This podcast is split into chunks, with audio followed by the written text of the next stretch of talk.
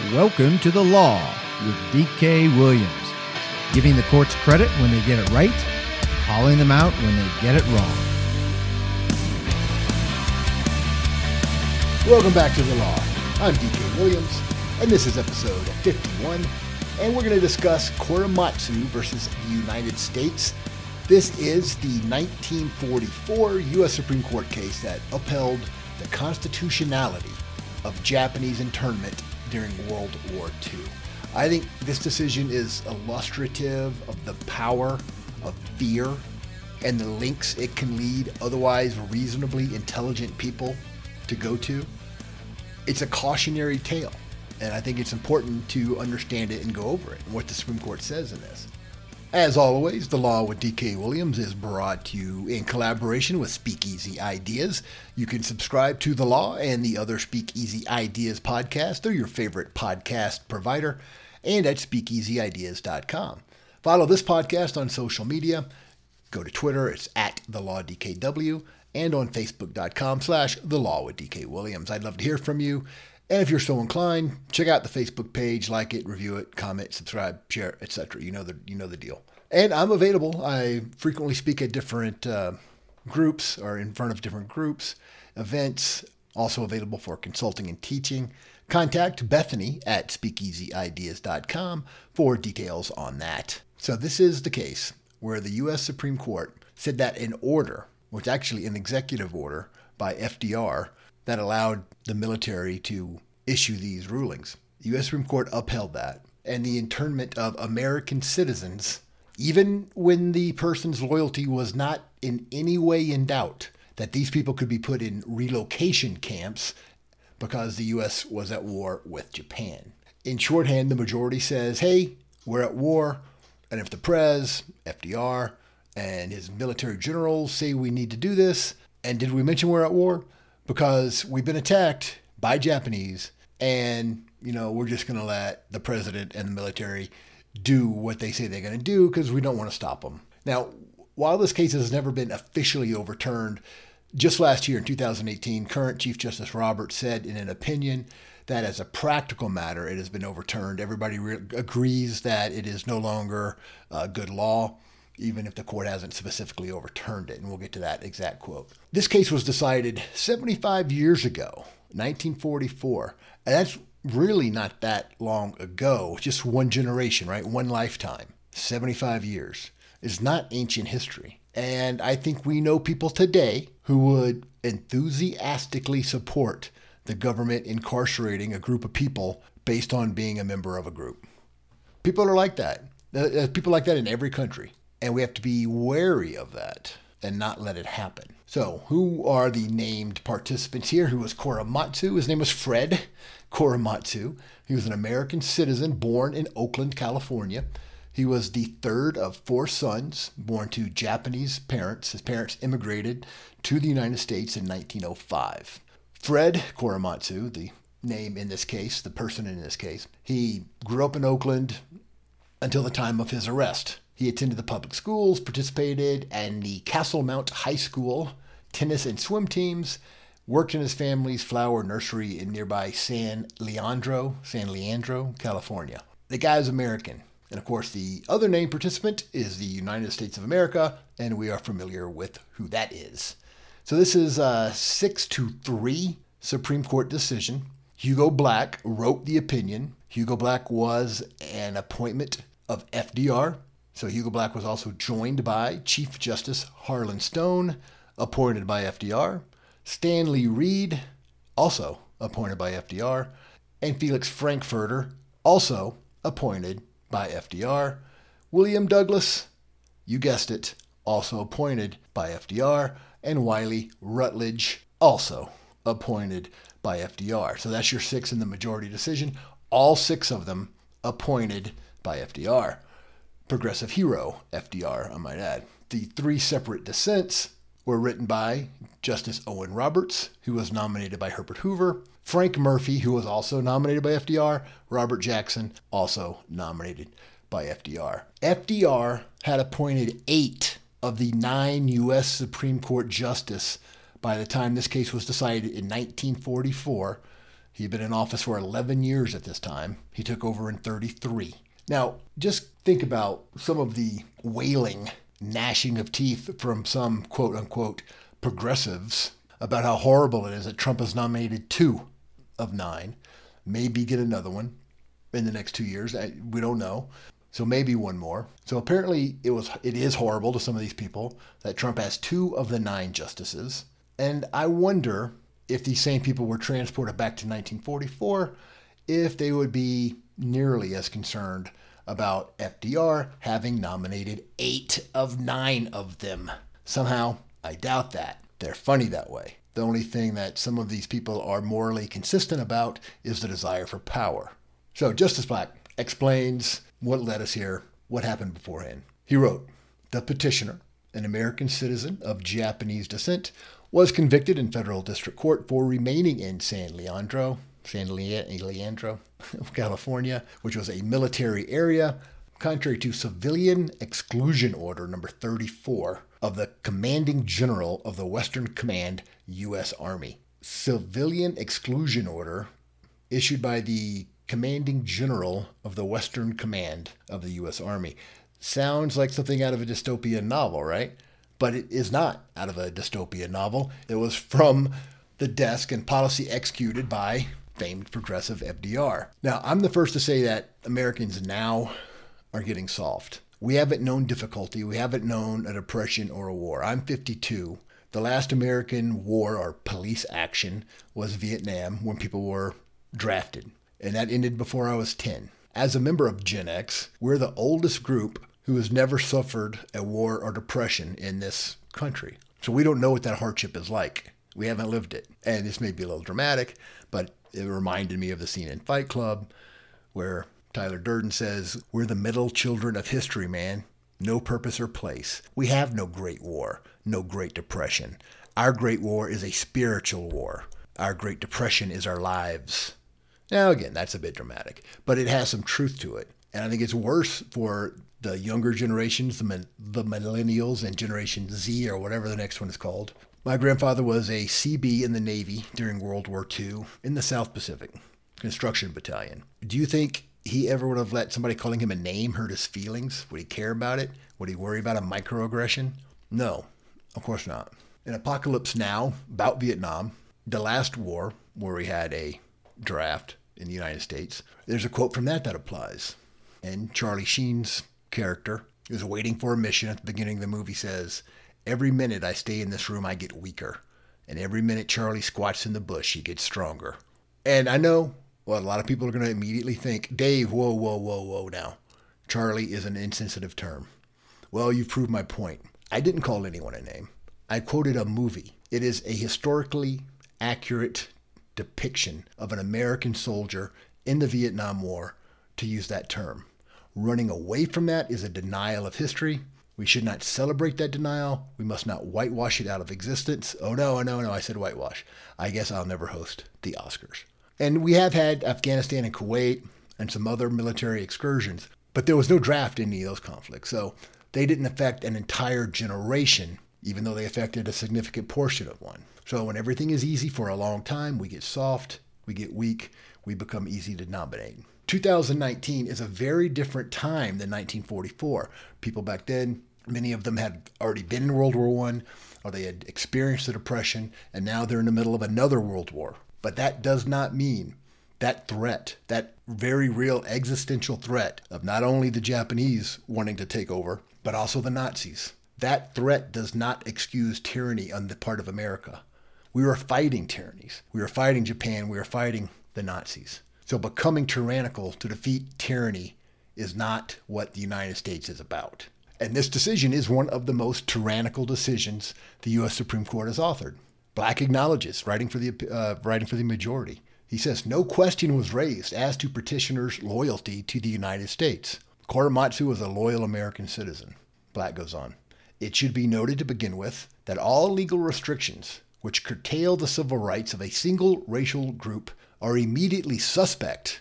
Well, that's probably good.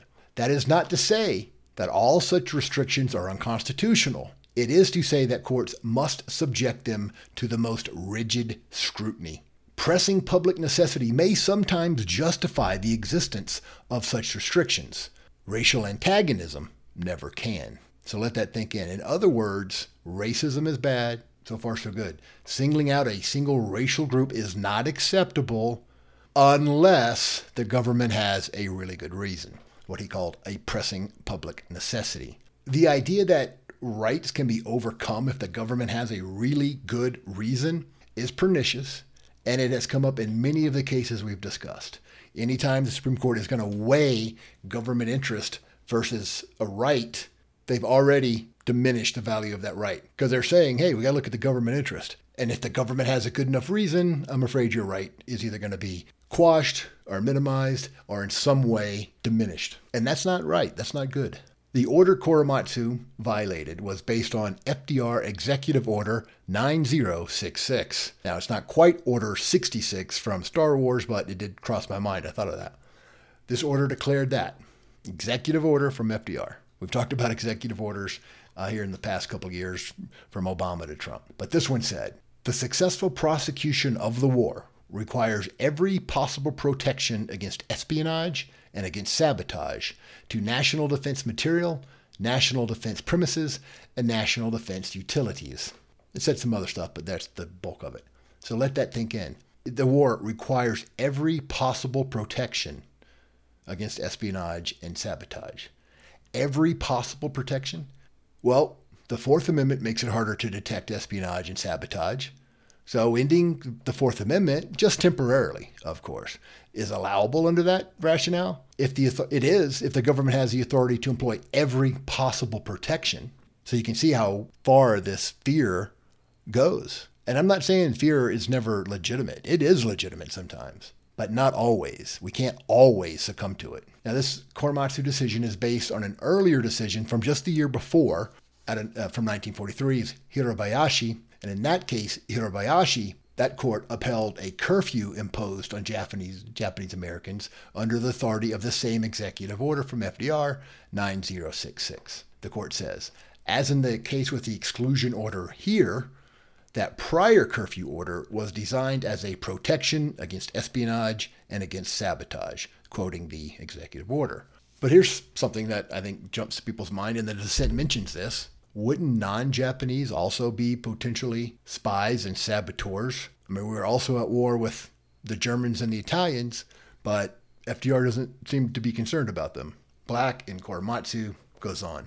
The Hirabayashi conviction and this one, Korematsu, rest on the same 1942 Congressional Act and the same basic executive and military orders, all of which orders were aimed at the twin dangers of espionage and sabotage the twin dangers. So, can the entire Constitution be suspended when faced with these twin dangers? What about other dangers? So, you can see where this goes. If all we're concerned about is ending a danger, or twin dangers, the Constitution gets in the way. So, when it becomes problematic, here the court ignores it.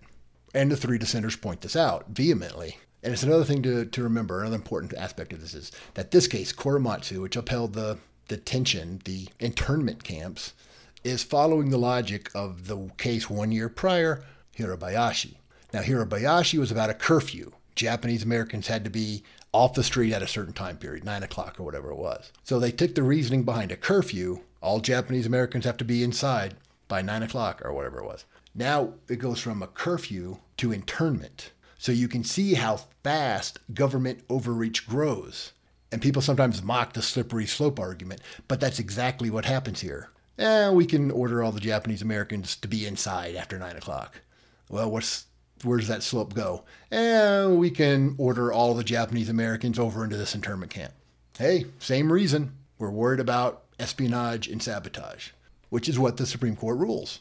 They say, yep, if we can order all the Japanese Americans inside, we can order them all to go to an internment camp. And I'll point out that at least one of the dissenters says it's not an internment camp, it's a concentration camp. And that word is loaded, of course, and it's been used in modern politics as well. And another of the dissents says that these internment centers were just prisons. So Korematsu argued, the defendant himself, Fred Korematsu, argued that the Hirabayashi case was wrongly decided and should be overturned. The Supreme Court rejected that argument. They upheld their reasoning in Hirabayashi. And this makes one question the dedication of modern progressives to stare decisis and the respect for precedent, because some progressives are all of a sudden very, very concerned about those concepts. That once the Supreme Court has said something, that's it forever. That stays that way. But when a case is wrong, like Hirabayashi, it should be overturned. It should have been overturned in Korematsu. It shouldn't have ever been ruled that way to begin with. So, this current progressive concern about the respect for stare decisis isn't really about stare decisis, not about the concept of that. It's about protecting one particular decision that is sacred to them. And which case that is, you can probably guess. So, they would have been in favor at the time, and now, if you ask them about it, of overruling Hirabayashi and now of overruling Korematsu. So, they aren't really concerned so much about the idea of never overturning decisions that have already been made when they're wrong. They're concerned about protecting Roe versus Wade.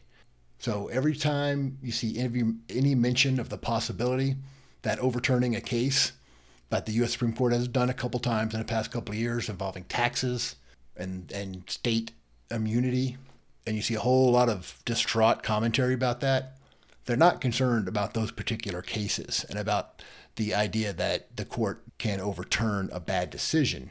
They are concerned about Roe versus Wade. So that's fine. They can be concerned about it, but when they pretend they're they're really concerned about something else, that's disingenuous. And as I pointed out before, this concern over the sacro about how sacrosanct precedent is is very selective because almost all of these same people making that argument would agree that they want Citizens United to be overturned. And we talked about Citizens United in episode two of the law, so you can go back and check that out for more on that case. Black goes on for the majority. Like curfew, exclusion of those of Japanese origin was deemed necessary because the presence of an unascertained number of disloyal members of the group, most of whom we have no doubt were loyal to this country. And the Supreme Court mentioned that some Japanese Americans refused to take a loyalty oath, as some of this unascertained number of people that were disloyal. And the Supreme Court notes that several thousand requested repatriation to Japan.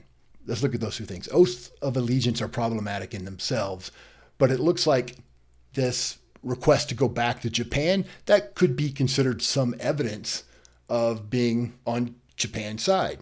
But what if these people had some other reason? What if they have family in Japan and they're concerned about them under this tyrannical emperor who they want to defeat, but they also they want to be there to take care of their family. For them, they're not loyal to the empire; they're loyal to their family, and there's nothing wrong with that. So this Supreme Court decision saying that hey, some people want to go back to Japan, that means at least some of them are disloyal. That's a pro- problematic conclusion. So, based on these these grounds, this fear of these unknown, unloyal Japanese Americans, they uphold the law in turning Korematsu and all these other Japanese Americans. And Black says, in doing so, we are not unmindful of the hardships imposed by it upon a large group of American citizens. Well, thank goodness they're mindful of it. The court goes on. But hardships are part of war and war is an aggregation of hardships. All citizens alike, both in and out of uniform, feel the impact of war in greater or lesser measure. Citizenship has its responsibilities as well as its privileges, and in time of war, the burden is always heavier. Compulsory exclusion of large groups of citizens from their homes, compulsory exclusion, making these Japanese Americans leave where they live and go to a camp, except under circumstances of direst emergency and peril, is inconsistent with our basic government institutions. The power to exclude, exclude these people from their home and make them go somewhere else. The power to exclude includes the power to do it by force if necessary. Well, that's, uh, that is a factual statement. And I wish people would recognize even today that all government power includes the power to use force which statists of all stripes ignore. Hey, let's make a policy. Let's ban something. Let's mandate something. All of those things are enforceable by government force, which means somebody with a gun. And that doesn't mean, hey, some people might want to go ahead and implement such a policy. But too many of them ignore that fact that they're advocating for violence by advocating for a particular government policy. Beto O'Rourke is doing that now we will take your guns back. Well, what he's doing is he's saying, you might have a whole bunch of people throughout the United States, hundreds of thousands, millions, who have these weapons, and they're perfectly peaceful, never hurt a soul. And they have these guns for whatever reason they want. And Beto O'Rourke says, we're going to send government agents to collect those things. We're going to use government agents with guns to go take other people's guns. So he is advocating for the disruption of peace. People are just hanging out at home, not harming anybody. No reason to think they're going to harm anybody. But we're so scared of these guns, we're going to forcibly go get them. Now, Korematsu, you're dealing with forcibly taking people, which is horrific, but it's the same idea. We're scared of guns, all of them, even though a very small minority of them will ever, ever be used to do anything unlawful. But we're going to take all of them. We're going to take all of these Japanese Americans, even though a very, very few number of them would even consider harming the United States, spying on them, blowing something up via sabotage. Well, we're so scared of all of them, we're going to force all of them into these camps. It's that fear I'm talking about. Don't let that fear consume your reasonableness. Black for the Supreme Court goes on. It is said that we are dealing here with the case of imprisonment of a citizen in a concentration camp solely because of his ancestry, without evidence of, or inquiry concerning his loyalty and good disposition towards the United States. Yes, that is what has been said, and you've pretty much admitted that that is true. But get this, this sophistry, which is a word I never get to use unless I'm talking about the Supreme Court. Well, I get to use it some, but I get to use it a lot in a lot of these cases. This is the court. Korematsu was not excluded from the military area, which means he wasn't made to leave where he lived because of hostility to him or his race. He was excluded because we are at war with the Japanese Empire. And there's a lot wrong with that statement. Not to mention that we are also at war with the Germans and the Italians, yet no similar internment was ordered for them anywhere. The court goes on. Because Congress, reposing its confidence in this time of war in our military leaders, as inevitably it must, determine that they should have the power, the military, should have the power to do just this there was evidence of disloyalty on the part of some. The military authorities considered that the need for action was great and time was short. We cannot, the U.S. Supreme Court, by availing ourselves of the calm perspective of hindsight, now say that, at that time, these actions were unjustified. And that's incredibly frightening. And Frankfurter's concurrence, who joined in the majority opinion, but he wrote extra, is just as frightening. Basically, Supreme Court saying, hey, when we're at war, Congress can do whatever they think is necessary to protect us. And if that means letting the military make these decisions and round up a bunch of people because they belong to a particular group, hey, we're not going to stop them. Frankfurter, in his concurrence, goes on and expounds on his view. To find that the Constitution allows the military measures now complained of does not carry with it the approval of that which Congress and the executive did. Okay, so he's saying we're going to let them do it, even though we're not saying it's a good idea, we're not saying it's a good policy or we agree with it, but here's the money quote. He says, that is their business, not ours. No, Justice Frankfurter, it is actually your business as being a member of the Supreme Court. And he's just summing up. When we're in war, the executive branch can do whatever it wants to protect us. That, that's at least the logical conclusion of this. He's saying, well, the Supreme Court is saying that, well, we can incarcerate people with no suspicion of any wrongdoing whatsoever, which turns us into the tyranny that we're fighting.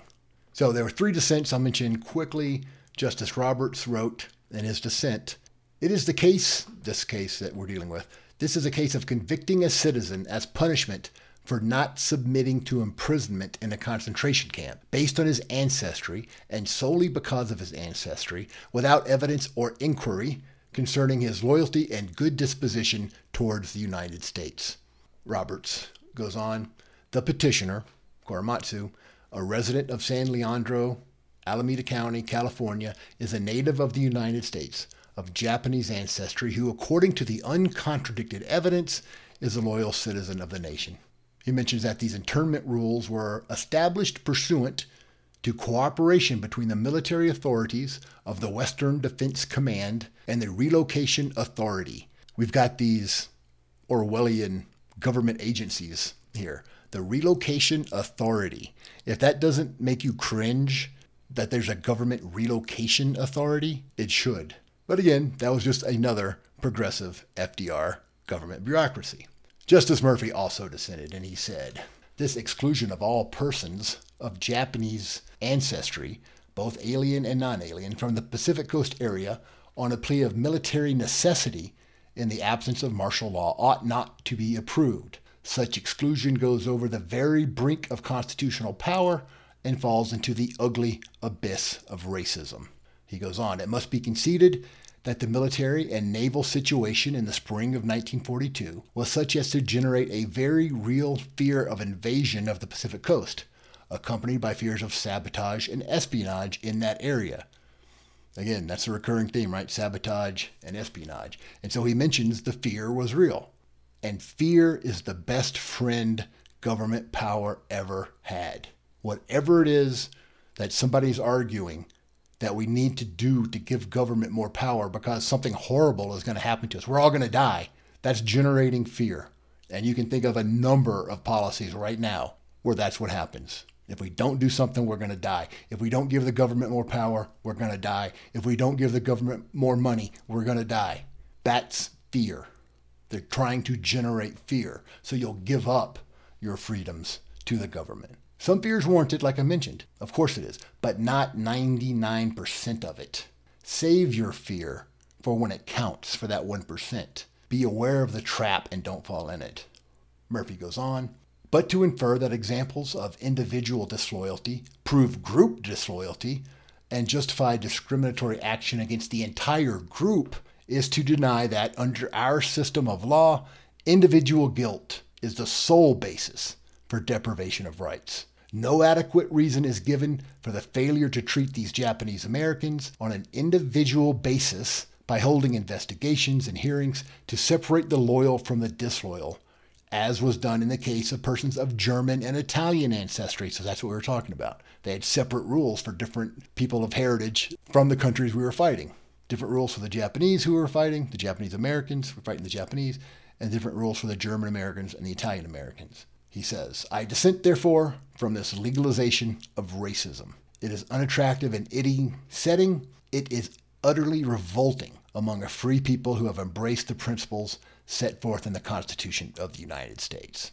And the final dissent, Justice Jackson, points out again no claim is made that he, Korematsu, is not loyal to his country. There is no suggestion that, apart from the matter involved here, when he was convicted for not leaving his house and reporting to an internment camp. Apart from that, he is a law abiding and well disposed citizen. Korematsu, however, has been convicted of an act not commonly a crime. It consists merely of being present in the state whereof he is a citizen, near the place where he was born, and where all of his life he has lived. Now, if any fundamental assumption, Jackson continues in his dissent, underlies our system, it is that guilt is personal and not inheritable. But here is an attempt to make an otherwise innocent act, staying where you live, making that a crime, merely because this prisoner is the son of parents as to whom he had no choice and belongs to a race from which there is no way to resign. And that applies to all of us. We didn't pick our parents, we didn't pick what race they were or what race we are, rather arbitrary. And Korematsu had ne- has never been explicitly overruled, but Chief Justice Roberts, just last year in 2018, writing for the majority in Trump versus Hawaii, which dealt with travel bans, Roberts stated that this Korematsu case was wrongly decided, disavowed it, and indicating that a majority of the court no longer finds Korematsu persuasive. He wrote, Korematsu was gravely wrong the day it was decided, has been overruled by the court of history, as opposed to the court itself, and to be clear, has no place in law under the Constitution.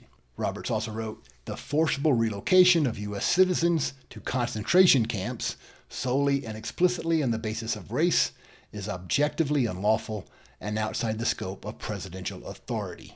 So there you have it. Now, that's what they call dictum. It wasn't necessary for him to say those things to make the ruling. That was before the court in that case, but he went on and said it anyway. So he's making a statement that's not controlling, but in essence says the court has rejected Korematsu, even though we're not officially rejecting it now because it's not before us. And there you have it.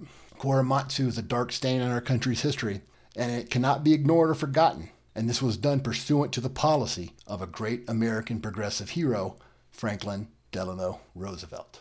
I'm DK Williams, and this has been The Law, episode 51 Korematsu versus the United States. We're brought to you in collaboration with Speakeasy Ideas. Let me know what you think. Go to Twitter, follow me there at The Law, DKW, and Facebook.com slash The Law with DK Williams, which is the Facebook page for this podcast. I'm available for speaking engagements, consulting, and teaching. Contact Bethany at SpeakeasyIdeas.com for details on that. I look forward to hearing from you. Until next week, freedom is dangerous. Live dangerously.